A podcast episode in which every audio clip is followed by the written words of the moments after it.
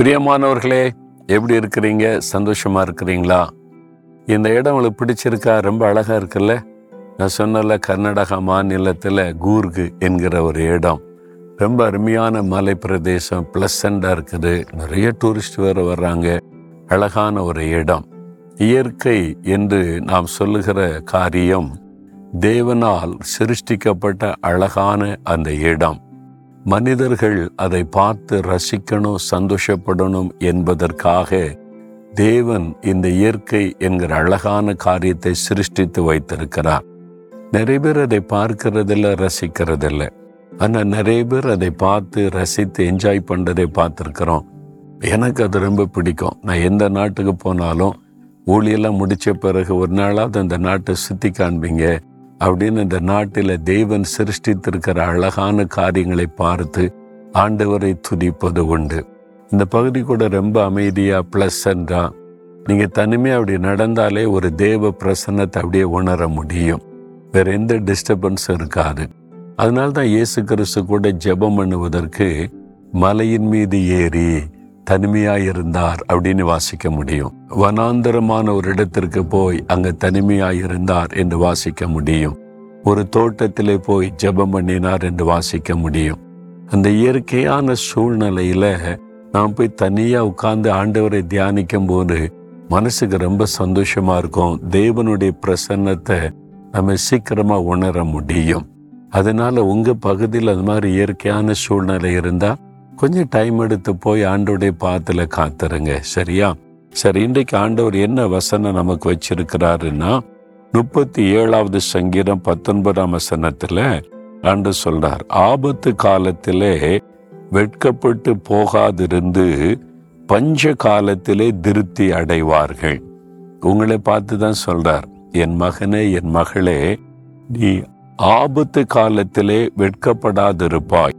பஞ்ச காலத்திலே திருப்தி அடைவாய். இப்போ உலகத்தில் பல பகுதிகளில் பஞ்சம். இலங்கை தேசத்தில் ஐரோப்பா தேசத்தில் கூட சில நாடுகளில் பஞ்சம் ஆப்பிரிக்கா தேசங்களில். ஏன் இப்படி எல்லா நாட்டிலையுமே சில பகுதிகளில் மக்கள் பஞ்சத்தில் கஷ்டப்படுகிறதை பார்க்கிறோம். அப்போ இந்த பஞ்ச நாட்களிலே நீங்கள் பாதிக்கப்படாதபடிக்கு திருப்தியாக இருக்கும்படி தேவன் ஆசிர்வதிப்பாராம். ஆபத்து காலம். சில சமயம் ஆபத்தான காலம் நம்முடைய வாழ்க்கையில் உங்களுடைய வாழ்க்கையில் வரக்கூடும். இப்போ கொள்ளு நோய் வருதுன்னு ஒரு ஆபத்தான காலம் அப்படின்னு நினைக்கிறோம்ல அது மாதிரி சீசன் மாறும்போது புயல் காற்று வருதுன்னா ஒரு ஆபத்து வருது அப்படின்னு நினைக்கிறோம்ல? ஒரு கொள்ள நோய் வரும்போது புயல் காற்று வரும்போது இயற்கை சீற்றம் வரும்போது ஒரு ஆபத்து காலமாக நம்ம உணர்கிறோம். அன்று சொல்கிற அந்த ஆபத்தான காலத்தில் நீ பாதிக்கப்பட மாட்ட. அந்த ஆபத்து கடந்து போய்விடும்.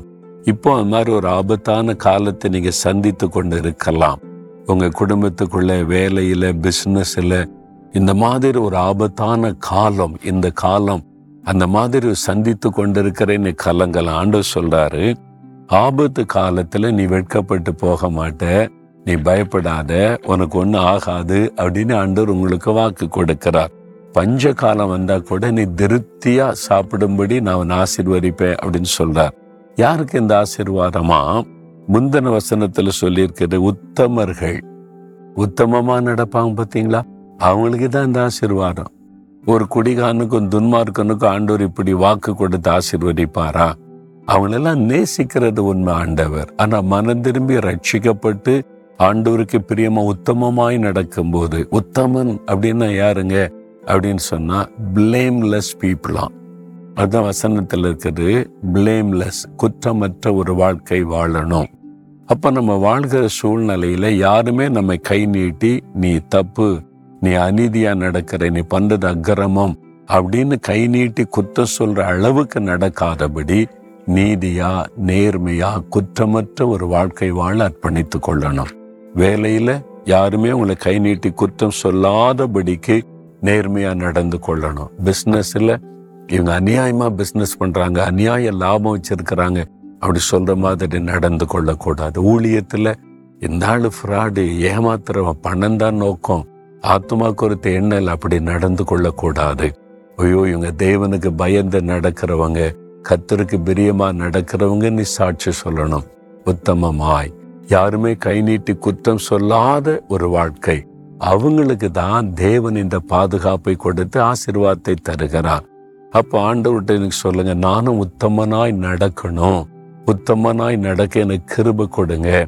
யாருமே என்னை பார்த்து குற்றம் சொல்லி கை நீட்டி குற்றப்படுத்துகிற அளவுக்கு என் வாழ்க்கை இருக்கக்கூடாது. அந்த மாதிரி ஏதாவது என் வாழ்க்கையில இருந்து அதை அப்புறப்படுத்திருங்க. என்னை பரிசுத்தப்படுத்திருங்கன்னு ஜெபிச்சு பாருங்க. ஆண்டவர் உங்களுக்கு உத்தம குணத்தை அவரே தருவார். அவரே அந்த காரியத்தை அப்புறப்படுத்தி பரிசுத்தப்படுத்தி ஆசிர்வாதத்தை தருவார். அதுக்கு தான் இயேசு வந்து உலகத்துல மனிதனாய் வந்து சிலுவையில ரத்த சிந்தி மறைத்து உயிர்த்தெழுந்தார். நான் உன்னை பரிசுத்தமாக்குற கத்தர்னு சொல்லி இருக்கிறார் உங்களுக்கு உதவி செய்வார். ஒரு நிமிடம் செபிக்கலாமா தகப்பனே உத்தமர்களுக்கு நீங்க துணை நின்று அவங்கள பஞ்ச காலத்திலும் நீர் போஷித்து காப்பாற்றுகிறீர். தீங்குகள் அவருடைய வாழ்க்கையை மேற்கொள்ளாதபடி காத்து நடத்துகிறீர். நான் உத்தமனாய் நடக்க எனக்கு உதவி செய்யுங்க. குற்றமற்ற ஒரு வாழ்க்கை வாழ எனக்கு கிருப தாங்க. என்ன எதற்காய் ஒப்பு கொடுக்கிறேன் யார் யார் அப்படி அர்ப்பணித்து ஜெபிக்கிறார்களோ இந்த மகன் இந்த மகளுக்கு உத்தம இருதயத்தை கொடுத்து எவளை ஆசிர்வதித்து வழி நடத்தும் இயேசுவின் நாமத்தில் ஜெபிக்கிறேன் பிதாவே. ஆமேன் ஆமேன்.